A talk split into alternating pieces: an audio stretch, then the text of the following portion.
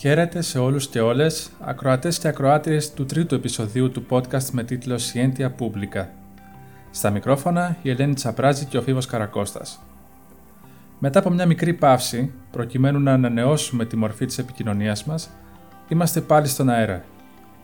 Τις εβδομάδες που μεσολάβησαν, κάναμε αρκετή δουλειά προκειμένου να βελτιώσουμε το περιεχόμενο που επικοινωνούμε.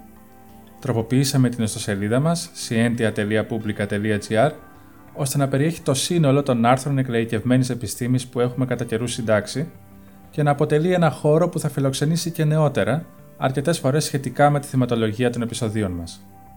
Παράλληλα, σχεδιάσαμε μια καινούρια δομή για τα επεισόδια μας. Επιμείναμε στο να γίνουν ακόμη πιο σύντομα και εργαστήκαμε αρκετά ώστε το αποτέλεσμα να μοιάζει περισσότερο με μια συζήτηση παρά με ένα ραδιοφωνικό ντοκιμαντέρ. Σε αυτή τη λογική, περιορίσαμε και τον αριθμό των εργασιών που παρουσιάζονται σε κάθε επεισόδιο σε μία και μοναδική. Ελπίζουμε αυτά τα βήματα να κάνουν πολύ πιο ευχάριστη την παρακολούθηση και προχωράμε στο σημερινό επεισόδιο, στο οποίο θα ξεκινήσουμε με ένα θέμα κοσμολογίας.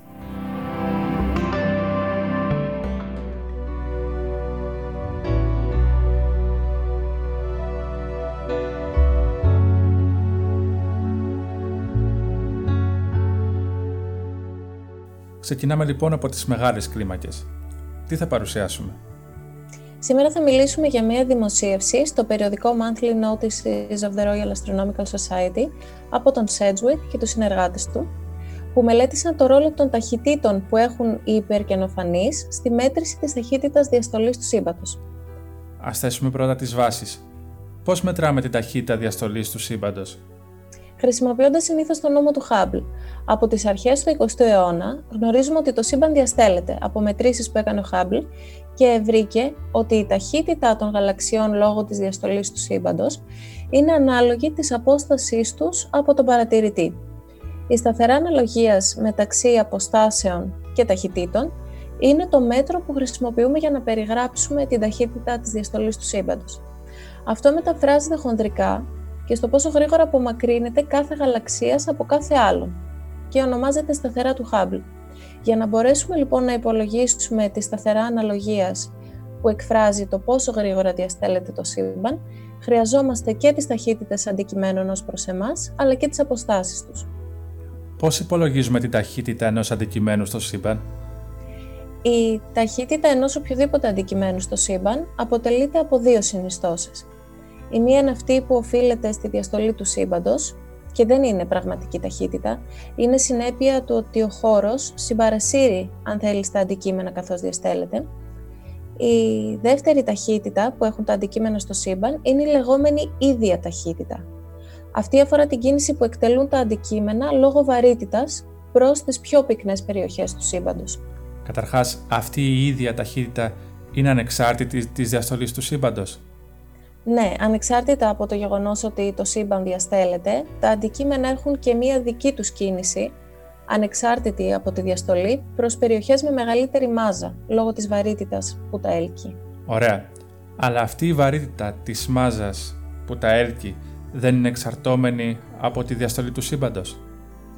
Πολύ καλή ερώτηση. Σε μικρότερες κλίμακες, η διαστολή του σύμπαντος δεν επηρεάζει τις δομές, γιατί η βαρύτητα υπερισχύει. Αυτό μπορούμε να το καταλάβουμε πιο διαστητικά, εάν σκεφτούμε ότι οι γαλαξίες δεν διαλύονται εξαιτίας της διαστολής του σύμπαντος. Οι κλίμακες στις οποίες αρχίζει η διαστολή να επηρεάζει τις δομές είναι από μεγέθη ισμηνών γαλαξιών και πάνω. Από άποψη μεγέθους, λοιπόν, πώς συγκρίνεται η ταχύτητα λόγω διαστολής του σύμπαντος και οι ίδιες ταχύτητες? Οι ίδιες ταχύτητες είναι της τάξεως των 500 χιλιόμετρων το δευτερόλεπτο, ενώ η ταχύτητα λόγω διαστολής του χώρου αυξάνεται όσο κοιτάζουμε πιο μακριά στο σύμπαν. Μία συνέπεια αυτού είναι κιόλας ότι όσο πιο μακριά κοιτάμε στο σύμπαν, τόσο μικρότερη συνεισφορά έχουν οι ίδιες ταχύτητες στην συνολική ταχύτητα των αντικειμένων. Και πώς μπορεί να υπολογιστεί η φυσική προέλευση αυτών των ιδίων ταχυτήτων? Η ύλη κατευθύνεται προς υπέρπυκνες περιοχές και απομακρύνεται από υπόπυκνες περιοχές. Έτσι, η διακύμανση της πυκνότητας στο χώρο μας λέει προς τα πού κατευθύνονται τα αντικείμενα. Αυτές οι ταχύτητες ονομάζονται ίδιες για το λόγο ότι είναι επιπλέον της διαστολής του σύμπαντος. Άρα στην πράξη πώς λαμβάνονται οι μετρήσεις της διαστολής του σύμπαντος? Είπαμε λοιπόν ότι σύμφωνα με τον νόμο του Hubble, η ταχύτητα ενός αντικειμένου ως προς εμάς είναι ίση με τη σταθερά του Hubble επί την απόσταση του αντικειμένου από εμάς. Εμάς όμως μας ενδιαφέρει μόνο η συνιστόσα της συνολικής ταχύτητας που προκαλείται από τη διαστολή του σύμπαντος. Η συνιστόσα λόγω ιδίων ταχυτήτων στην ουσία επιμολύνει το σήμα μας. Όπως συζητήσαμε όμως, εάν πάρουμε μετρήσεις από πολύ μακριά στο σύμπαν, αυτή η επιμόλυνση αποτελεί ένα ελάχιστο ποσοστό της συνολικής ταχύτητας και μπορούμε να τη θεωρήσουμε αμεληταία. Φυσικά έχουν γίνει μελέτες για την πραγματική συνεισφορά των ιδίων ταχυτήτων στη μέτρηση της σταθεράς του Hubble και έχει βρεθεί ότι πράγματι είναι μικρές τις αποστάσεις που μας ενδιαφέρουν. Άρα θεωρούμε ότι οι ίδιες ταχύτητες είναι μικρές σε σχέση με την ταχύτητα λόγω διαστολής του σύμπαντος σε μεγάλες αποστάσεις. Αυτή η ταχύτητα λόγω διαστολής ως προς τον παρατηρητή, με ποιο τρόπο είναι δυνατό να μετρηθεί? Οι ταχύτητες στην κοσμολογία γενικά μετρούνται με τη βοήθεια της μετατόπισης του μήκους κύματος του φωτός που λαμβάνουμε από τα αντικείμενα προς το ερυθρό μέρος του φάσματος. Το φαινόμενο αυτό είναι αντίστοιχο του φαινομένου Doppler. Υπάρχει όμως μία ειδοποιώς διαφορά.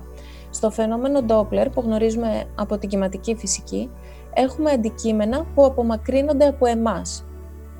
Στην περίπτωση των ταχυτήτων διαστολής είναι ο ίδιος ο χώρος που διαστέλλεται και προκαλεί αύξηση του μήκους κύματος στην ηλεκτρομαγνητική ακτινοβολία που μεταδίδεται μέσα του.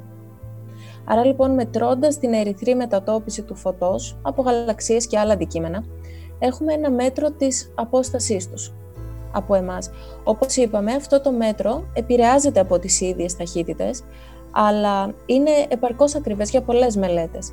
Αλλά και σε κάθε περίπτωση πάντως μπορούμε να διορθώσουμε για τη συνεισφορά των ιδίων ταχυτήτων, εάν η ακρίβεια που απαιτείται στη θέση των αντικειμένων για ορισμένα ερευνητικά ερωτήματα είναι υψηλή.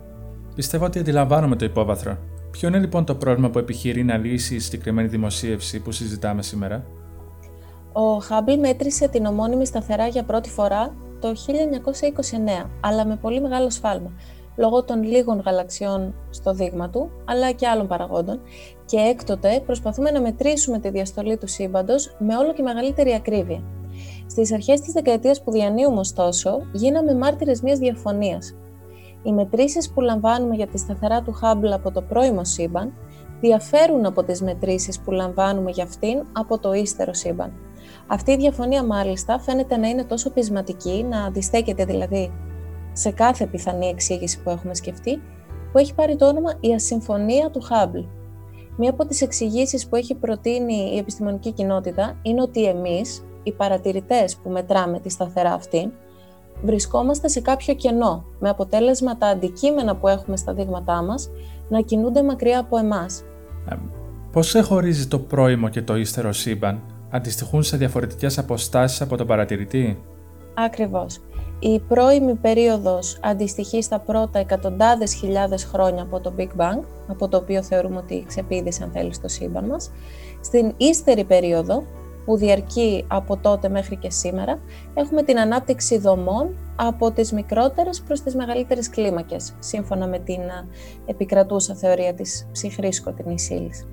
Πώς συνδέεται τώρα η πιθανή εξήγηση του παρατηρητή κενού στο κέντρο όλων των αντικειμένων που απομακρύνονται, με όσα συζητήσαμε προηγουμένως? Δεν είναι απαραίτητα στο κέντρο, αλλά η παρουσία μας σε ένα τέτοιο τοπικό κενό θα προκαλούσε ίδιες ταχύτητες των αντικειμένων στην αντίθετη κατεύθυνση από εμάς και προς τις πιο πυκνές περιοχές. Αν και είδαμε ότι η συνεισφορά των ιδίων ταχυτήτων δεν είναι μεγάλη σε μακρινές αποστάσεις, μπορεί οι ταχύτητες να είναι σημαντικές και να εισάγουν ένα σφάλμα το οποίο είναι μη αμεληταίο. Κάτι τέτοιο θα είχε ως συνέπεια να υπερεκτιμήσουμε την τιμή αυτής της σταθεράς, μιας και θα βλέπαμε τα αντικείμενα να απομακρύνονται από εμάς πιο γρήγορα σε σχέση με αντικείμενα των οποίων οι ταχύτητες θα ήταν, ας πούμε, τυχαία κατανεμημένες ως προς εμάς. Είναι η πρώτη μελέτη σε αυτή την κατεύθυνση, δηλαδή το επιχείρημα του τοπικού κενού εισάγεται από τη συγκεκριμένη εργασία, ή είναι κάτι που με την απόκτηση περισσότερων παρατηρήσεων και δεδομένων επανεξετάζεται? τέτοιες μελέτες στις οποίες ψάχνουν να βρουν αυτό το τοπικό κενό στο οποίο μπορεί να βρισκόμαστε έχουν πραγματοποιηθεί μέχρι τώρα πολλές. Κάποιες έχουν βρει κενό σε κάποια σημεία του ουρανού. Το ερώτημα όμως που παραμένει είναι κατά πόσον το κενό αυτό το εντοπίζουμε σε ολόκληρο τον ουρανό ή είναι απλά μία μικρή υποσυγκέντρωση ύλης που μπορεί εν τέλει να μην επηρεάζει και καθόλου τα αποτελέσματά μας. Για να απαντήσουμε σε αυτή την ερώτηση, χρειαζόμαστε ένα μεγαλύτερο δείγμα γαλαξιών, που θα είναι πιο ομογενώς κατανεμημένος στον ουρανό, ώστε να μπορέσουμε να εξάγουμε συμπεράσματα για την έκταση αυτού του κενού, εάν υπάρχει, αλλά και τη θέση μας μέσα σε αυτό. Ποια μέθοδο προτείνουν λοιπόν οι ερευνητές της συγκεκριμένης εργασίας, προκειμένου να εντοπίσουν και να χαρακτηρίσουν αυτό το τοπικό κενό? Στην συγκεκριμένη μελέτη, σαν πρώτο βήμα, κατασκευάζουν μια τέτοια εικόνα υπερσυγκεντρώσεων και υποσυγκεντρώσεων ύλης, σχεδόν σε ολόκληρο τον ουράνιο θόλο, από ένα δείγμα 45.000 γαλαξιών. Αυτό που μέτρησαν είναι στην ουσία η πυκνότητα γαλαξιών σε δεδομένες αποστάσεις από εμάς, τον παρατηρητή δηλαδή, και για να το κάνουν αυτό, κατασκεύασαν νοητά σφαιρικά και λήφη, που έχουν κάποιο δεδομένο πάχος και κέντρο εμάς, και μέτρησαν πόσες γαλαξίες υπάρχουν σε κάθε κέλυφος. Αυτό όμως δεν είναι τόσο απλό όσο ακούγεται, και αυτό διότι επισέρχεται ένα φαινόμενο που καθιστά τις παρατηρήσεις μας μη πλήρης. Τι σημαίνει αυτό? Αυτό σημαίνει ότι όσο πιο μακριά κοιτάμε στο σύμπαν, τόσο λιγότερες γαλαξίες βλέπουμε για κάθε δεδομένη φωτεινότητα. Κάποιοι γαλαξίες, από μία απόσταση και μετά δηλαδή, χάνονται, επειδή γίνονται πολύ αμυδροί για τα τηλεσκόπια μας. Και πώς αντιμετωπίζουν αυτό το πρόβλημα? Στην εκτίμηση για τον αριθμό των γαλαξιών, ο Sedgwick και οι συνεργάτες του έπρεπε να συνεκτιμήσουν και τη συνεισφορά αυτής της απώλειας γαλαξιών, αν θέλεις. Αυτό γίνεται με τη βοήθεια μιας συνάρτησης, που ονομάζεται συνάρτηση φωτεινότητας, και μας δίνει ουσιαστικά τον αριθμό των γαλαξιών αναμονάδα όγκου και φωτεινότητας. Για να βρουν τις παραμέτρους αυτής της συνάρτησης, την προσάρμοσαν στα ήδη υπάρχοντα δεδομένα και κατέληξαν με ένα στατιστικό βάρος για κάθε κέλυφος. Και με αυτόν τον τρόπο λοιπόν βρήκαν την πυκνότητα γαλαξιών για κάθε απόσταση. Από την πυκνότητα γαλαξιών τώρα, οι ερευνητές ήταν σε θέση να εκτιμήσουν πού υπάρχουν κενά και πού υπερσυγκεντρώσεις ύλης στον όγκο των παρατηρήσεων. Παρότι οι παλαιότερες μελέτες είχαν προσφέρει ενδείξεις για κάποιο τοπικό κενό, στη συγκεκριμένη μελέτη, που είχε πιο ομοιογενή κάλυψη του ουρανού από παρατηρήσεις, οι ερευνητές δεν βρήκαν ενδείξεις για ύπαρξη τοπικού κενού. Βρήκαν ωστόσο ένα μικρότερο κενό, το οποίο όμως δεν μπορεί να εξηγήσει την παρατηρούμενη διαφωνία. Οπότε το τοπικό κενό δεν φαίνεται να ευθύνεται για την ασυμφωνία του Hubble. Μήπως όμως υπάρχει συνάρτηση της διαστολής του σύμπαντος με τις ίδιες ταχύτητες απευθείας, εξαιτίας κάποιου άλλου λόγου και όχι ενός κενού? Φαντάζομαι για να το ρωτάς είναι αυτό που έψαξαν να απαντήσουν στη συνέχεια. Τι έκαναν λοιπόν? Στο δεύτερο βήμα, μελέτησαν εάν η διαστολή του σύμπαντος που μετράμε είναι συναρτώμενη με την εικόνα της πυκνότητας που ανακατασκευάστηκε, ώστε να εκτιμηθεί πόση από τη διαστολή που μετράμε οφείλεται σε ίδιες ταχύτητες των αντικειμένων. Είναι επίπλαστη δηλαδή και όχι σε πραγματικό φαινόμενο. Στην ουσία για αυτό το βήμα έπρεπε πρώτα να μετρήσουν τη σταθερά του Hubble, έπειτα να υπολογίσουν τις ίδιες ταχύτητες και τέλος να δουν εάν σχετίζονται. Ο λόγος που έχει ενδιαφέρον αυτή η ερώτηση, όπως είπαμε προηγουμένως, είναι γιατί βρίσκουμε μια ασυμφωνία μεταξύ των μετρήσεων της διαστολής του σύμπαντος και θέλουμε να δούμε εάν οι ταχύτητες των αντικειμένων που χρησιμοποιούμε, εάν οι ίδιες ταχύτητες για την ακρίβεια, μπορούν να καλύψουν μέρος αυτής της ασυμφωνίας ή και ολόκληρη την ασυμφωνία. Να ξεκινήσουμε λοιπόν με το πώς μέτρησαν τη διαστολή του σύμπαντος ή πιο συγκεκριμένα τη σταθερά του Hubble. Αλλά πριν προχωρήσουμε σε αυτό το κομμάτι, να σημειώσουμε το εξής. Για την εφαρμογή του νόμου του Hubble χρησιμοποιήθηκαν supernova, υπερκενοφανείς, ενώ για την ανακατασκευή του πεδίου πυκνότητας και ταχυτήτων χρησιμοποιήθηκαν γαλαξίες. Γιατί αυτό?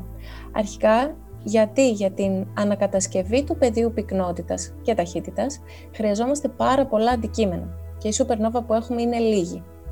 Από την άλλη, γιατί χρησιμοποίησαν supernova και όχι γαλαξίες για τη μέτρηση της σταθεράς του Hubble?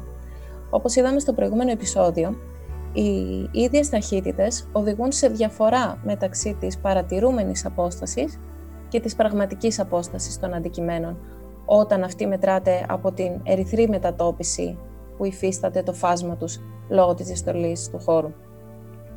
Η πραγματική απόσταση των supernova όμως μπορεί να προσδιοριστεί ανεξάρτητα, γιατί όπως επίσης είδαμε στο προηγούμενο επεισόδιο, είναι καθιερωμένα κεριά.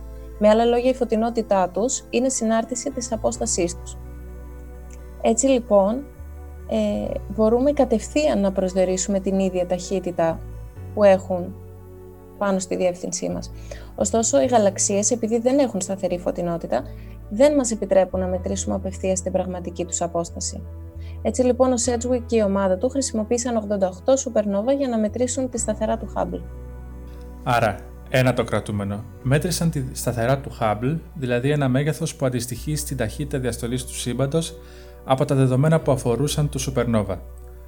Μένει η μέτρηση των ιδίων ταχυτήτων των γαλαξιών. Ακριβώς. Εάν η πυκνότητα ήταν ίδια παντού, θα είχαμε απλά τη διαστολή του χώρου, χωρίς τους γαλαξίες να κινούνται προς περιοχές που έχουν μεγαλύτερη πυκνότητα. Αλλά τώρα που έχουμε δομές, κενά, νήματα, σμήνη κτλ., η βαρύτητα κάνει τις πυκνές περιοχές πυκνότερες και τις αραιές αραιότερες. Μπορούμε να δούμε αμέσως λοιπόν ότι το πώς μεταβάλλεται η πυκνότητα στο χώρο, αλλού κενά, αλλού σμήνη και ούτω καθεξής, μας δίνει προς τα που πρέπει να κινούνται τα αντικείμενα. Έτσι λοιπόν, εκτός από το πεδίο πυκνότητας που συζητήσαμε στο προηγούμενο βήμα, οι επιστήμονες ανακατασκεύασαν και το πώς αυτό μεταβάλλεται στο χώρο, που είναι ένδειξη ουσιαστικά των ιδίων ταχυτήτων σε κάθε σημείο. Εάν γνωρίζαμε ακριβώς την ταχύτητα σε κάθε σημείο του χώρου, η διακύμανση της πυκνότητας δεν θα ήταν χρήσιμη, αλλά τώρα αποτελεί ένδειξη, τουλάχιστον σε κάποια μεγάλη κλίμακα, για το πώς συμπεριφέρονται οι ίδιες ταχύτητες. Και τι συμπέρασμα έβγαλαν από αυτή τη συμπεριφορά της ταχύτητας? Το συμπέρασμα αυτού του βήματος ήταν ότι ούτε η διακύμανση της πυκνότητας στο χώρο μπορεί να εξηγήσει τη διαφωνία του Hubble. Άρα, τι βρήκε ή τι προτείνει η ομάδα που έκανε τη συγκεκριμένη εργασία, αφού και πάλι δεν απαντήθηκε αυτό το κεντρικό, όπως το παρουσίασε σε ερώτημα?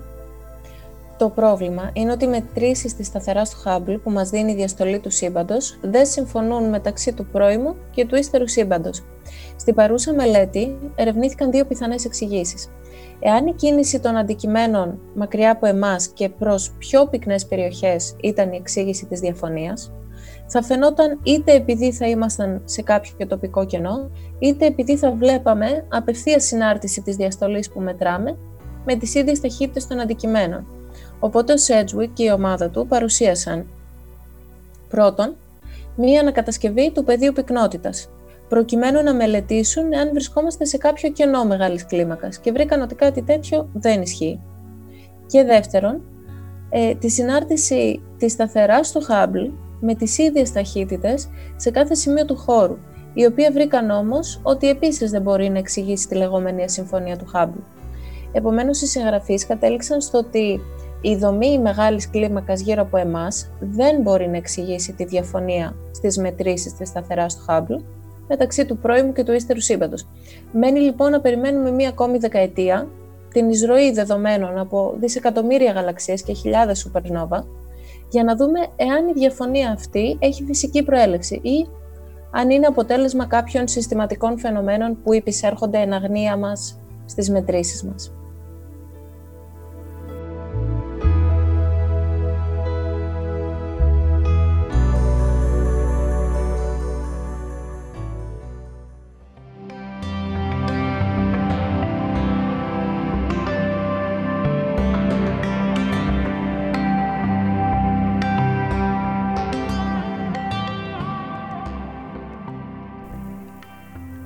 Κάπου εδώ έφτασε στο τέλος του το τρίτο επεισόδιο του podcast Scientia Publica.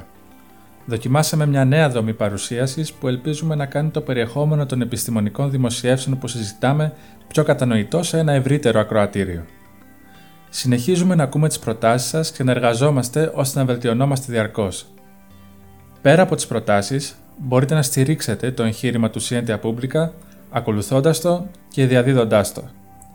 Η διεύρυνση του κοινού στο οποίο απευθυνόμαστε συνδέεται άμεσα με την ποιότητα του αποτελέσματος που παράγουμε. Έτσι, Αν θεωρείτε ότι αυτή η προσπάθεια είναι καλό να συνεχιστεί, μπορείτε να της δώσετε με απλό τρόπο μια μεγάλη όθηση.